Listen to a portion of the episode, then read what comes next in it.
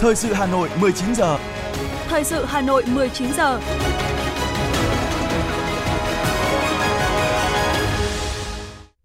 Kính chào quý vị và các bạn.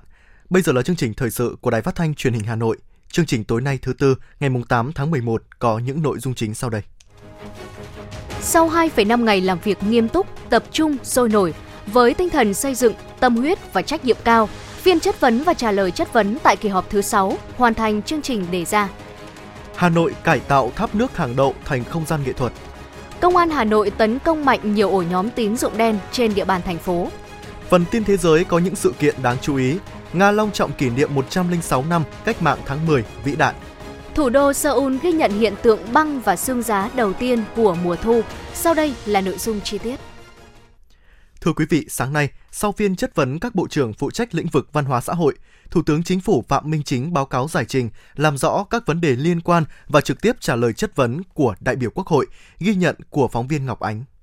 Báo cáo giải trình làm rõ các vấn đề liên quan đến nội dung chất vấn, Thủ tướng Chính phủ Phạm Minh Chính khẳng định rõ kết quả đạt được là cơ bản, nhiều đại biểu Quốc hội đã đồng hành với chính phủ, thẳng thắn chỉ ra những hạn chế bất cập, đóng góp gợi mở cho chính phủ, các bộ ngành địa phương những định hướng, giải pháp quan trọng, khả thi, sát thực tiễn trên tất cả các lĩnh vực. Về chính sách tiền lương năm 2024, đại biểu Văn Thị Bạch Tuyết đoàn thành phố Hồ Chí Minh chất vấn và được Thủ tướng Chính phủ Phạm Minh Chính trả lời. Chính phủ đã trình Quốc hội về việc thực hiện chế độ tiền lương mới từ ngày 1 tháng 7 năm 2024 đề nghị Thủ tướng cho biết việc bố trí ngân sách và xây dựng các cơ chế, chính sách liên quan sẽ được chính phủ triển khai như thế nào. Thì chúng ta đã cố gắng trích lập lương, rồi tăng thu giảm chi, tiết kiệm các cái khoản thì chúng ta hiện nay có khoảng 560 ngàn tỷ để chúng ta chi cho cải cách tiền lương và bắt đầu từ mùng 1 tháng 7 này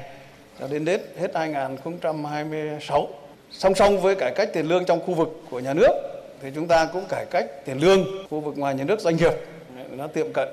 à, với nhau. Và sắp tới thì à, chúng ta tiếp tục, một là chúng ta tiếp tục hoàn chỉnh cái vị trí việc làm. Cái thứ hai là cái tinh giản biên chế gắn với lại cái hoạt động hiệu lực hiệu quả của hệ thống chính trị của chúng ta. Rồi cái à, tiết kiệm các cái khoản chi để chúng ta đảm bảo cái chi lương cho người lao động như vậy là chúng ta phải thực hiện cả cái lương cho cán bộ công chức trong hệ thống chính trị của chúng ta. Cái thứ hai là bên cạnh đó thì chúng tôi cũng đã chỉ đạo à, bộ lao động thương binh xã hội rồi à, các cơ quan có liên quan à, tiếp tục nghiên cứu để xây dựng cái chính sách tiền lương ở ngoài khu vực nhà nước. Và hai cái chính sách này nó sẽ tiệm cận đến nhau theo cái nghị quyết của đại hội à, nghị quyết 27 của ban chấp hành trung ương. Đại biểu Nguyễn Phương Thủy đoàn Hà Nội cho rằng trong nhiệm kỳ này, chính phủ thực hiện thí điểm nhiều và có thể dẫn tới hệ thống pháp luật thiếu thống nhất đồng bộ và có thể tạo điều kiện cho cơ chế xin cho. Đại biểu đặt câu hỏi quan điểm của Thủ tướng về vấn đề này. Thủ tướng Chính phủ Phạm Minh Chính khẳng định việc này có cơ sở chính trị, cơ sở pháp lý và cơ sở thực tiễn. Tuy nhiên, thời gian tới sẽ có những điều chỉnh phù hợp với thực tế. Thứ nhất, cái việc này ta làm là có cơ sở chính trị. Nghị quyết 18 của Trung ương khóa trước nghị quyết 19 của Trung ương khóa này thì đều có một cái tinh thần, tức là những cái gì đã rõ, đã chín, được thực tiễn, chứng minh là đúng, thực hiện có hiệu quả, đa số đồng tình thì chúng ta quyết tâm thực hiện và có thể luật hóa. Cái gì chưa rõ, chưa chín, hoặc là có luật pháp nhưng không còn phù hợp, hoặc là chưa có luật pháp thì chúng ta mạnh dạn làm thí điểm, vừa làm vừa rút kinh nghiệm mở rộng dần, không cầu toàn, không nóng vội cái thứ hai là trong cái ờ, luật ban hành các cái văn bản quy phạm pháp luật thì cũng cho phép tại cái điểm A và cái ờ, khoản 2 điều 15 thì cũng cho phép cái việc này. Như vậy là cái cơ sở pháp lý có. Cái thứ ba là cái cơ sở thực tiễn thì vừa qua chúng ta đã ban hành một số các cái nghị quyết như là nghị quyết 30 của Quốc hội là rất là kịp thời. Hay là một số cái nghị quyết để thí điểm cho các ờ, bộ à, cho các ờ, địa phương thì cũng đang có hiệu quả. Thì như vậy là chúng ta có cả cơ sở chính trị cơ sở thực tiễn và cái cơ sở ờ, pháp lý. Tuy nhiên là chúng ta cũng thấy tức là cũng cần phải có cái điều chỉnh cho nó phù hợp. Sắp tới thì chúng tôi cũng nghiên cứu nó kỹ hơn đánh giá nó tác động hơn à, đánh giá tác động kỹ lưỡng hơn rồi lắng nghe ý kiến của các nhà khoa học rồi các ờ, cơ quan có liên quan cũng như là các ờ, ờ, vị đại biểu quốc hội và người dân để có cái điều chỉnh cho nó phù hợp tiến tới tức là hệ thống pháp luật là phải bao trùm xuyên suốt và thống nhất.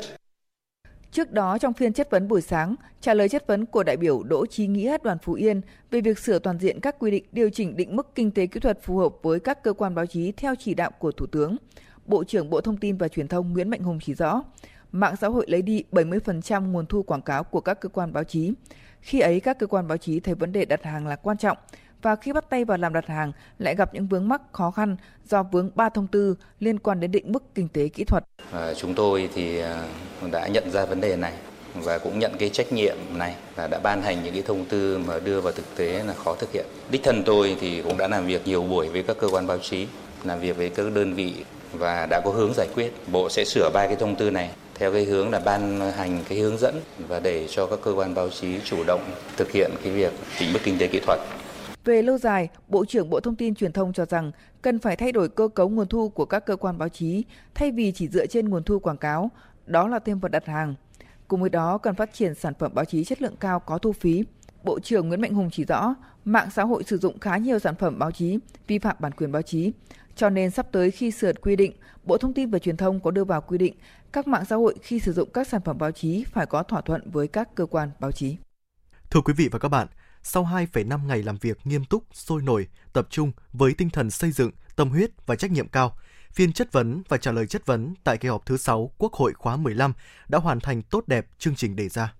Phát biểu bế mạc phiên chất vấn và trả lời chất vấn, Chủ tịch Quốc hội Vương Đình Huệ nêu rõ, sau 2,5 ngày làm việc nghiêm túc, tập trung sôi nổi với tinh thần xây dựng và tâm huyết trách nhiệm cao, đã có 457 lượt đại biểu Quốc hội đăng ký tham gia chất vấn, 152 lượt đại biểu Quốc hội thực hiện quyền chất vấn, trong đó có 39 lượt đại biểu tranh luận.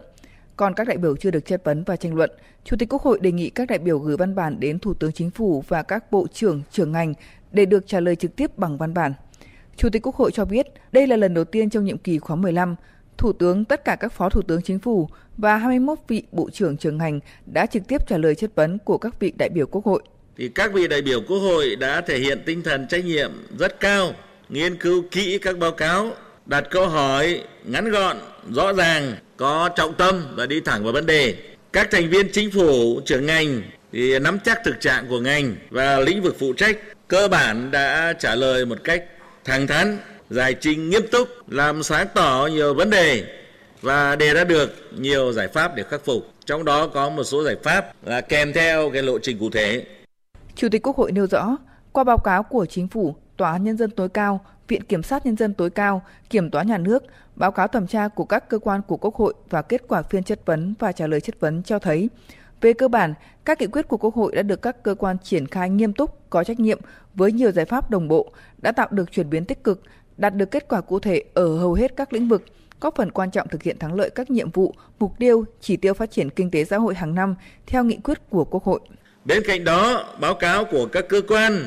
và chất vấn của các vị đại biểu Quốc hội cũng đã chỉ rõ Việc triển khai một số nghị quyết, nhiệm vụ thì còn chậm, một số nội dung chỉ tiêu trong các nghị quyết chưa hoàn thành, chưa đạt yêu cầu, chậm có chuyển biến, chưa được giải quyết dứt điểm hoặc còn có khó khăn và vướng mắc cần phải được khắc phục, tháo dỡ, giải quyết dứt điểm trong thời gian tới.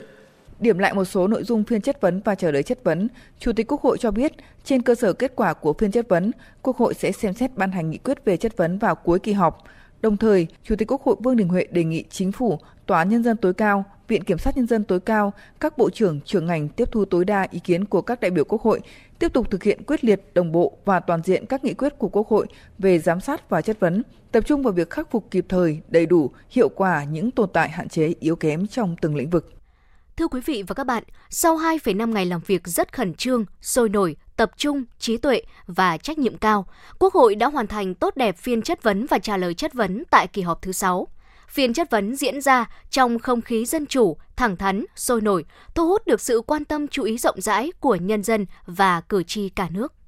Tại kỳ họp này, phiên chất vấn đã được tiến hành theo nhóm 4 lĩnh vực gồm kinh tế tổng hợp vĩ mô, kinh tế ngành, văn hóa xã hội, tư pháp, nội chính, kiểm toán nhà nước, qua theo dõi phiên chất vấn trong buổi sáng ngày hôm nay, cử tri Hoàng Thu Hương, quận Hà Đông đánh giá cao phần đặt câu hỏi của các đại biểu và phần trả lời của các tư lệnh ngành. Theo bà Hương, Các vấn đề đặt ra tại phiên chất vấn đều được các tư lệnh ngành trả lời rõ ràng và đề ra giải pháp theo lộ trình cụ thể. Tôi nghĩ rằng là các tư lệnh ngành sáng nay thì cũng đã tiếp nhận câu hỏi một cách rất là sẵn sàng và cũng đã có những cái sự trả lời um, tương đối cụ thể và sát với những chất vấn của các đại biểu Quốc hội tại nghị trường. Cùng chung ý kiến với bà Hương, cử tri Nguyễn Văn Dương, quận Hoàng Mai đánh giá. Không khí chất vấn rất là thẳng thắn, cởi mở và dân chủ. Cái thứ hai nữa là về cái chất vấn của các đại biểu. Thì các đại biểu là tập trung vào hai vấn đề. Thứ nhất là vấn đề tập trung vào những vấn đề nóng trong thời gian vừa qua. Cái nội dung thứ hai là chất vấn để kiểm tra lại cái kết quả thực hiện lời hứa của các bộ trưởng và của các trưởng ngành. Theo cử tri Nguyễn Văn Đức, huyện Quốc Oai, Tại phiên chất vấn, các bộ trưởng đã trả lời trúng và đúng trọng tâm của các câu hỏi. Cử tri cũng đồng tình với giải pháp của Bộ trưởng Bộ Lao động Thương binh và Xã hội về vấn đề đưa người Việt Nam đi lao động nước ngoài và khi số lao động này về nước thì Bộ cũng đã xây dựng trang thông tin điện tử và sàn giao dịch việc làm, đồng thời kết nối doanh nghiệp Việt Nam và các doanh nghiệp nước ngoài để bố trí việc làm cho lực lượng lao động này theo nhu cầu công việc. Cử tri Nguyễn Văn Đức cho biết thêm. Qua theo dõi phần trả lời ờ, chất vấn của Bộ trưởng Bộ Lao động Thương binh và Xã hội, ờ, chúng tôi nhận thấy là Bộ trưởng đã trả lời tương đối là đầy đủ những cái phần chất vấn của các đại biểu Quốc hội tại kỳ họp. À, tuy nhiên chúng tôi cũng muốn ờ, đề xuất thêm với Bộ trưởng là quan tâm hơn nữa đến các cái trường hợp mà ở vùng ờ, sâu vùng xa tạo điều kiện có thể là cho cái vay vốn ờ, ngân hàng chính sách xã hội để ờ, giải quyết việc làm cho người lao động để người ta có cái vốn ban đầu để đi xuất khẩu lao động để tăng cái thu nhập cho gia đình và bản thân. Đặc biệt tại phiên chất vấn, Thủ tướng Phạm Minh Chính đã có phần báo cáo giải trình làm rõ những vấn đề liên quan và trả lời chất vấn của đại biểu Quốc hội được cử tri và nhân dân đánh giá cao. Cử tri Đỗ Thị Minh Loan, quận Hà Đông nói: Ờ, trong buổi sáng ngày hôm nay thì ờ, cử tri chúng tôi cũng đã theo dõi rất là sát sao ờ, phần báo cáo giải trình của Thủ tướng Chính phủ Phạm Minh Chính. Báo cáo đã làm rõ thêm một số vấn đề mà được đại biểu Quốc hội và đồng bào cử tri cả nước quan tâm. Báo cáo đã đánh giá đúng ở kết quả tình hình phát triển kinh tế xã hội 9 tháng đầu năm 2023 và dự báo cả năm À, trong đó thì cũng đã xác định rõ và chỉ ra những cái khó khăn hạn chế bất cập của nền kinh tế à, và các cái lĩnh vực về đảm bảo an sinh xã hội rồi công tác quốc phòng an ninh. À, trong thời gian còn lại của năm 2023 thì ờ, là cử tri thì chúng tôi cũng rất là mong muốn chính phủ tiếp tục chỉ đạo quyết liệt đồng bộ hiệu quả các cái nhiệm vụ giải pháp trên các lĩnh vực để vừa giải quyết những vấn đề trước mắt. Trong đó thì có những cái chỉ tiêu mà dự kiến là khó đạt kế hoạch của năm 2023 vừa chuẩn bị cái cơ sở tiền đề cho những năm sau. À, đặc biệt là cử tri chúng tôi thì cũng rất là mong muốn là chính phủ bàn và giải quyết có hiệu quả các cái vấn đề còn khó khăn bức xúc ví dụ như cái tình trạng thiếu thuốc rồi tình trạng thiếu trang thiết bị vật tư y tế và cái việc triển khai xây dựng các cái bệnh viện còn chậm tiến độ rồi cũng đề ra những cái giải pháp để tháo gỡ cho cái công tác giải quyết việc làm à, tình trạng thất nghiệp đảm bảo công tác an sinh xã hội cho người dân các phiên chất vấn và trả lời chất vấn để lại dấu ấn đặc biệt trong hoạt động của Quốc hội cũng là đáp ứng sự mong đợi của cử tri, nhân dân, góp phần xây dựng Quốc hội luôn đổi mới, hiệu lực, hiệu quả, do dân và vì dân.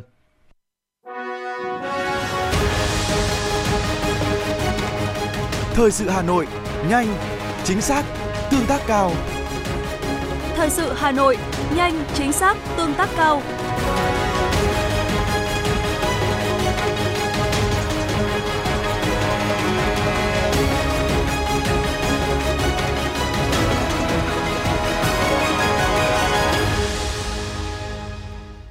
Những sự kiện nổi bật diễn ra trong ngày sẽ tiếp nối chương trình. Thưa quý vị và các bạn, sáng nay Thành ủy Hà Nội tổ chức hội nghị lấy ý kiến đóng góp đề án và khung quy chế mẫu phối hợp giữa cấp ủy và hội đồng trường, ban giám hiệu các trường đại học, cao đẳng trên địa bàn thành phố Hà Nội. Phó Bí thư Thành ủy Hà Nội Nguyễn Văn Phong chủ trì và phát biểu chỉ đạo hội nghị. Phát biểu tại hội nghị, Phó Bí thư Thành ủy Nguyễn Văn Phong cho biết, để vận hành hoạt động của các trường trong phù hợp với thực tiễn, cần thiết phải xây dựng được quy chế làm việc, quy chế phối hợp giữa cấp ủy, hội đồng trường, ban giám hiệu một cách hài hòa, không trồng chéo và rõ chức năng nhiệm vụ. từ đó góp phần nâng cao chất lượng công tác giáo dục của các trường đại học, cao đẳng trên địa bàn thủ đô trong tình hình mới. Đánh giá cao 14 ý kiến phát biểu tại hội nghị, Phó Bí thư Thành ủy cho biết, các ý kiến trao đổi, thảo luận, chia sẻ của các đồng chí đang đảm nhiệm các chức danh bí thư cấp ủy, chủ tịch hội đồng trường, hiệu trưởng các trường đóng góp vào dự thảo hai văn bản nêu trên tại hội nghị sẽ là những căn cứ rất quan trọng để ban tổ chức hội nghị tiếp thu, tổng hợp, hoàn thiện đề án, khung quy chế mẫu và lấy ý kiến các trường một lần nữa trước khi hoàn thiện báo cáo thường trực Ban Thường vụ Thành ủy xem xét ban hành trong thời gian tới. Hôm nay, Bộ Tư pháp tổ chức vòng thi toàn quốc Hội thi hòa giải viên giỏi toàn quốc lần thứ tư với các đội thi đến từ 14 tỉnh thành phố. Phát biểu chào mừng hội thi, Phó Chủ tịch Thường trực Ủy ban Nhân dân thành phố Hà Nội Lê Hồng Sơn khẳng định, đây là hoạt động thiết thực hưởng ứng Ngày Pháp luật Việt Nam. Phó Chủ tịch Thường trực Ủy ban Nhân dân thành phố Hà Nội hy vọng hội thi là dịp để các hòa giải viên học hỏi, trau dồi kinh nghiệm, kiến thức pháp lý, kỹ năng hòa giải, đây chính là sự cổ vũ động viên cho những đóng góp cống hiến của đội ngũ hòa giải viên trong đời sống xã hội, nâng cao nhận thức xã hội về vị trí vai trò của công tác hòa giải ở cơ sở. Trong chương trình, 14 đội thi xuất sắc lần lượt thực hiện các phần thi giới thiệu, lý thuyết và tiểu phẩm của mình.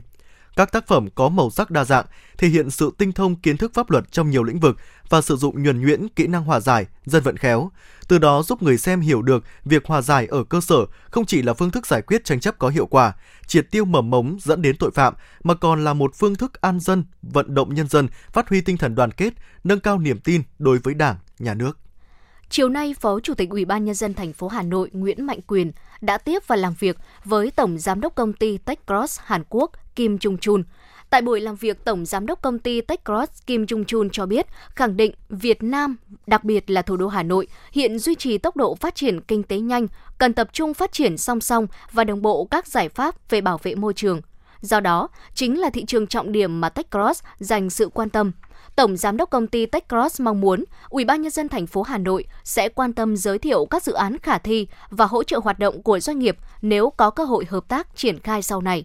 Phó Chủ tịch Ủy ban nhân dân thành phố Nguyễn Mạnh Quyền khẳng định, Hà Nội hoan nghênh ý tưởng hợp tác cùng Techcross theo hình thức PPP trên cơ sở phát huy các lợi thế của nhau, đặc biệt là trong lĩnh vực đô thị và nông thôn. Hoan nghênh hai bên tiếp tục gặp gỡ thảo luận sâu hơn. Phó Chủ tịch Ủy ban nhân dân thành phố Nguyễn Mạnh Quyền giao Sở Xây dựng làm đầu mối phối hợp tiếp nhận thông tin từ công ty Techcross.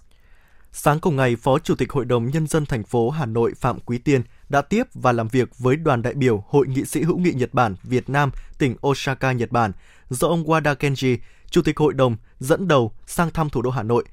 Chủ tịch Hội đồng Nhân dân thành phố Phạm Quý Tiên nhấn mạnh, Nhật Bản hiện là nhà đầu tư nước ngoài hàng đầu trên địa bàn Hà Nội, mang lại tác động tích cực cho sự tăng trưởng và phát triển kinh tế của thủ đô. Phó Chủ tịch Hội đồng Nhân dân thành phố nhấn mạnh, chính quyền thủ đô luôn coi trọng vai trò giao lưu của nhân dân, bày tỏ kỳ vọng Chủ tịch Wada Kenji và Hội nghị sĩ hữu nghị Nhật Bản Việt Nam sẽ tiếp tục phát huy vai trò cầu nối hữu nghị, thúc đẩy phát triển quan hệ đối tác chiến lược sâu rộng Việt Nam Nhật Bản và quan hệ hữu nghị hợp tác giữa Hà Nội và các địa phương Nhật Bản, trong đó có tỉnh Osaka, ngày càng đi vào chiều sâu, thiết thực và hiệu quả.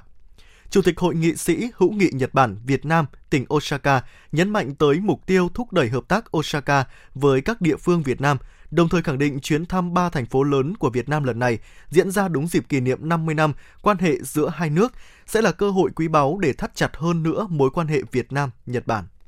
tiếp tục giám sát chuyên đề về việc thực hiện các quy định của pháp luật trong lĩnh vực giao thông đô thị. Chiều nay, đoàn giám sát số 2 của Thường trực Hội đồng Nhân dân thành phố do Phó Chủ tịch Hội đồng Nhân dân thành phố Phạm Quý Tiên làm trưởng đoàn đã làm việc với quận Tây Hồ.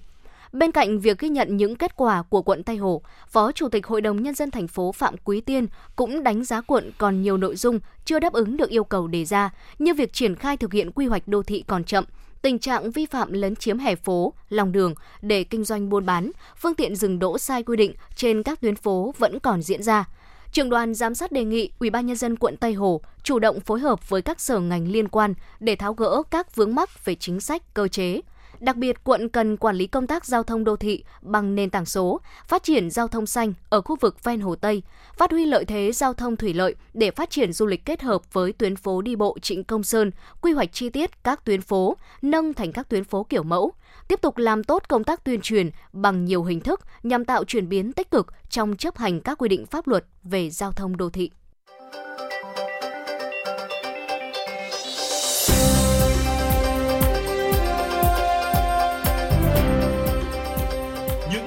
Ca đã ghi tạc vào lịch sử như Tiến quân ca, Trường ca sông Lô, ca ngợi Hồ Chủ tịch. Những thiên tình sự bất hủ như Thiên thai, Trương Tri. Hay những tuyển phẩm về mùa thu như Suối mơ, Thu cô liêu, Buồn tàn thu. Cùng sự góp mặt biểu diễn của các nghệ sĩ nổi tiếng. Tất cả sẽ có trong chương trình Dòng thời gian, bài ca đi cùng năm tháng số đặc biệt với chủ đề Suối mơ, kỷ niệm 100 năm ngày sinh của nhạc sĩ Văn Cao. Chương trình được truyền hình trực tiếp trên kênh 1 phát thanh FM 96 MHz và các nền tảng số của Đài Hà Nội vào lúc 20 giờ ngày 12 tháng 11 năm 2023. Trân trọng mời quý thính giả đón nghe.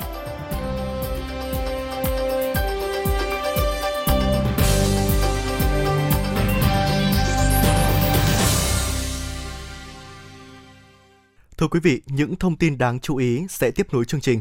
Sáng nay tại Hà Nội, Báo Nhân dân phối hợp với Hội đồng Lý luận phê bình văn học nghệ thuật Trung ương và Hội Nhà văn Việt Nam, Hội Nhạc sĩ Việt Nam, Hội Mỹ thuật Việt Nam tổ chức hội thảo khoa học với chủ đề Thế giới nhạc họa thơ của Văn Cao. Sự kiện nhằm chào mừng 100 năm ngày sinh của Văn Cao, người nghệ sĩ đặc biệt đa tài, cây đại thụ của nền văn học nghệ thuật Việt Nam. Tại hội thảo, các đại biểu thảo luận đánh giá về phẩm chất, bản lĩnh, tài năng, phong cách nghệ thuật của Văn Cao, cũng như đặc điểm, giá trị nội dung, tư tưởng nghệ thuật, phong cách sáng tác của ông qua các giai đoạn sáng tạo khác nhau. Các đại biểu cũng phân tích lý giải sâu hơn về thân thế sự nghiệp, cống hiến, giá trị, di sản văn nghệ lớn lao Văn Cao để lại cho đất nước,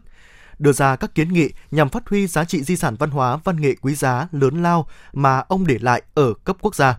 Dịp này, báo Nhân dân đã trao bức tranh khắc đồng bản nhạc mùa xuân đầu tiên tặng đại diện gia đình nhạc sĩ Văn Cao. Bằng công nghệ, ban tổ chức đã phục chế lại thủ bút của nhạc sĩ và đưa vào bức tranh bài hát do chính tay ông viết.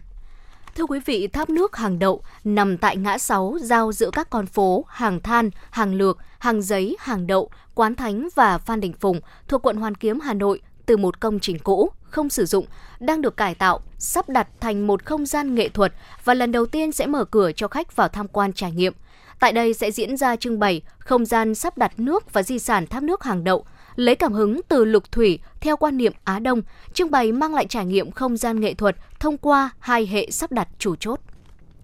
Thưa quý vị, trong vòng 2 tháng thực hiện cao điểm, Công an thành phố Hà Nội đã phát hiện xử lý và khởi tố 12 vụ với 43 đối tượng vi phạm pháp luật liên quan đến hoạt động tín dụng đen. Trong đó, Công an thành phố Hà Nội đã phát hiện xử lý 10 vụ với 33 đối tượng cho vay lãi nặng trong giao dịch dân sự, 2 vụ với 10 đối tượng cưỡng đoạt tài sản. Công an thành phố cũng đã giả soát lập danh sách các băng nhóm tội phạm có tổ chức và các đối tượng hình sự có biểu hiện hoạt động tín dụng đen để lên kế hoạch đấu tranh triệt phá trong đợt cao điểm tấn công, trấn áp tội phạm, vi phạm pháp luật liên quan đến hoạt động tín dụng đen. Bên cạnh kết quả đấu tranh đã đạt được theo công an thành phố, do việc bảo vệ bí mật dữ liệu cá nhân còn hạn chế, tình trạng lộ lọt dữ liệu khách hàng, người dân về thông tin cá nhân, tài chính, thuế, viễn thông dẫn đến tình trạng các đối tượng mua bán sử dụng thông tin cá nhân để gọi điện mời chào vay, đòi nợ, lừa đảo chiếm đoạt tài sản vẫn còn diễn ra phổ biến. Ngày hôm nay, Chi cục Kiểm lâm Hà Nội phối hợp với Tổ chức Động vật châu Á tại Việt Nam tổ chức cứu hộ tiếp nhận cá thể gấu ngựa từ một gia đình ở xã Hoàng Kim, huyện Mê Linh tự nguyện bàn giao. Cá thể gấu do gia đình ông Bùi Đức Vượng, chú tại Tôn Thây Sa, xã Hoàng Kim, huyện Mê Linh, nuôi nhốt từ năm 1999. Khi đó nặng khoảng 2,5 kg. Sau 24 năm nuôi dưỡng, chăm sóc, gia đình làm đơn gửi Chi cục Kiểm lâm Hà Nội xin được bàn giao cho nhà nước. Tại thời điểm tiếp nhận, lực lượng chức năng xác định đây là cá thể gấu ngựa nặng khoảng 160 kg. Để cứu hộ, các bác sĩ thú y và chuyên gia của Tổ chức Động vật châu Á đã gây mê, đưa gấu ra khỏi chuồng và khám sức khỏe cơ bản trước khi chuyển về Trung tâm Cứu hộ Gấu Việt Nam chăm sóc với mục đích bảo tồn. Bệnh viện Gia Liễu Trung ương thông tin hiện đang là mùa sinh sản của kiến của kiến ba khoang nên số người đến khám do viêm da tiếp xúc với côn trùng này cũng tăng đột biến. Theo đó, có hàng trăm lượt bệnh nhân bị viêm da kích ứng đến khám mỗi ngày tại bệnh viện. 50% trong số đó bị viêm da do tiếp xúc với kiến ba khoang. Đáng nói, không ít người nhầm lẫn với Jonah nên bôi và uống thuốc aciclovir lại càng khiến vùng tổn thương lan rộng. Do đó, người dân nên tránh tiếp xúc với loại côn trùng này, tuyệt đối không để dịch tiết của kiến ba khoang dây ra người, bởi nếu không điều trị đúng cách thì vết loét càng sâu, nguy cơ để lại vết thâm và sẹo.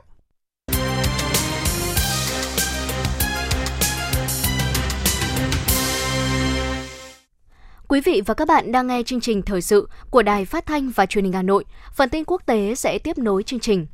Thưa quý vị, thủ đô Moscow và nhiều khu vực của Nga đã tổ chức các hoạt động kỷ niệm, meeting nhằm tôn vinh những giá trị to lớn của cách mạng tháng 10 mang tính bước ngoặt lịch sử. Hàng trăm người Nga đủ mọi thành phần lứa tuổi đã tham gia lễ meeting tại trung tâm thủ đô, mang theo biểu ngữ và khẩu hiệu thể hiện tinh thần bất diệt, giá trị to lớn của cách mạng tháng 10.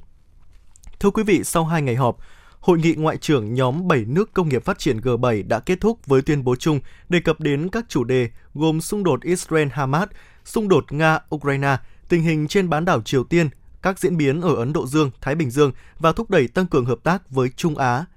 Tại cuộc họp báo bế mạc hội nghị, Ngoại trưởng Nhật Bản Yoko Kamaki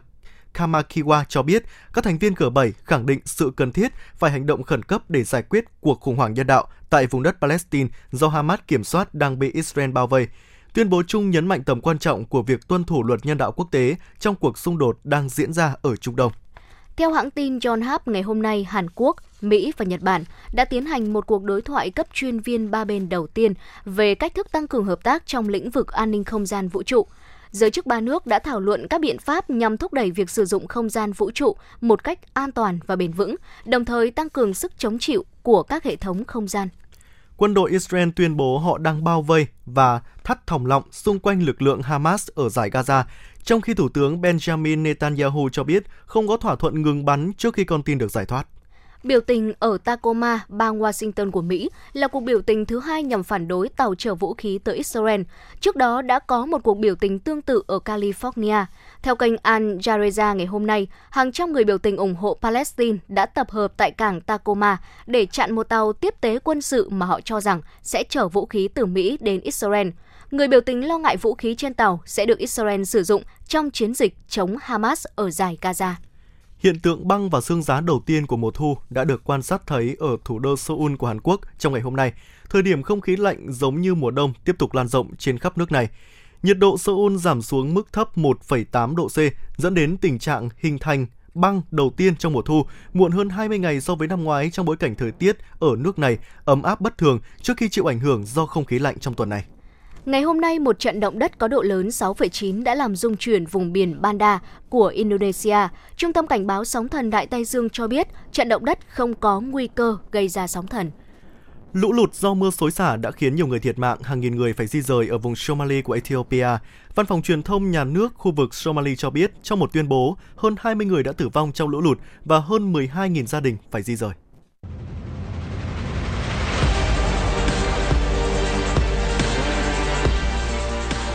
Bản tin thể thao.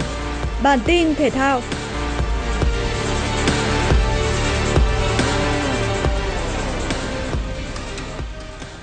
Khác với những lần thi đấu trước đây, tay vợt cầu lông số 1 Việt Nam Nguyễn Thùy Linh đã không còn cô đơn khi tham dự giải cầu lông Career Master 2023 ở Hàn Quốc. Đồng hành với cô trong trận gia quân gặp tay vợt Hoàng Trình Ping ở vòng 1 còn có một huấn luyện viên đến từ Đồng Nai. Hạt giống số 5 Thùy Linh đã không gặp nhiều khó khăn trước tay vợt hạng 80 thế giới của Đài Loan Trung Quốc. Cô chỉ để đối thủ giằng co tới 3-3 rồi nhanh chóng bứt phá để giành chiến thắng 21-10 trong set 1. Huân Trình Bình đã nỗ lực hơn trong set 2, nhưng đến điểm 18-16, Thùy Linh đã không để đối thủ có cơ hội ghi thêm điểm. Cô giành về một mạch 3 điểm để khép lại trận đấu với chiến thắng 21-17. Thắng chung cuộc 2-0, tay vợt số 1 Việt Nam giành vé vào vòng 2 và sẽ chạm trán với tay vợt Nhật Bản hạng 68 thế giới Manami Suyu vào ngày 9 tháng 11.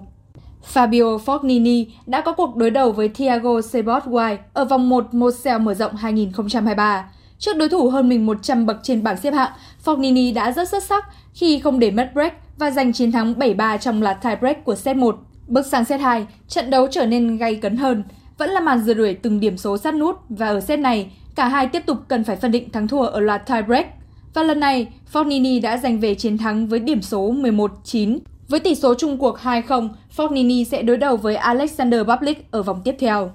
Trong khi đó, tay vợt người Pháp Hugo Humbert đã khiến khán giả nhà tự hào khi đối đầu Dominic Thiem. Tay vợt người Áo đã rất cố gắng và không để mất break ở set 1. Nhưng trước đối thủ trên cơ mình khá nhiều, anh để thua 7 năm sau loạt tie Sáng Sang set 2, Dominic Thiem cho thấy sự quyết tâm khi tận dụng thành công cơ hội giành break để thắng ngược 6-4. Điểm số giờ đuổi sát nút sau hơn 2 tiếng thi đấu. Tuy nhiên, hạt giống số 4 đã không để Thiem có cơ hội giành chiến thắng. Humbert ghi liền một mạch 3 điểm để kết thúc trận đấu với điểm số 6-3 trong set quyết định. Với chiến thắng 2-1, Ugo Humbert sẽ gặp người đồng hương Harold Mayers ở vòng 3. Cựu số 1 bia snooker từng vô địch thế giới George Trump đã khiến khán giả Trung Quốc phải hụt hẫng trong lần chạm trán thần đồng bia Trung Quốc 12 tuổi Wang Xinhong tại vòng loại International Championship 2023. Dự báo thời tiết theo Trung tâm Dự báo Khí tượng Thủy văn Quốc gia, khu vực Hà Nội đêm nay và ngày mai có mây, đêm không mưa, ngày nắng, gió nhẹ. Nhiệt độ thấp nhất từ 22 đến 24 độ C, nhiệt độ cao nhất từ 30 đến 32 độ C. Quý vị và các bạn vừa nghe chương trình thời sự của Đài Phát thanh Truyền hình Hà Nội, chỉ đạo nội dung Nguyễn Kim Khiêm, chỉ đạo sản xuất Nguyễn Tiến Dũng, cố vấn chương trình Uông Ngọc Dậu, chịu trách nhiệm tổ chức sản xuất Đinh Trà My, chịu trách nhiệm kỹ thuật Phạm Lê Minh, tổ chức sản xuất Thủy Chi, phát thanh viên Võ Nam Thu Thảo cùng kỹ thuật viên Kim Thoa phối hợp thực hiện. Thân ái chào tạm biệt.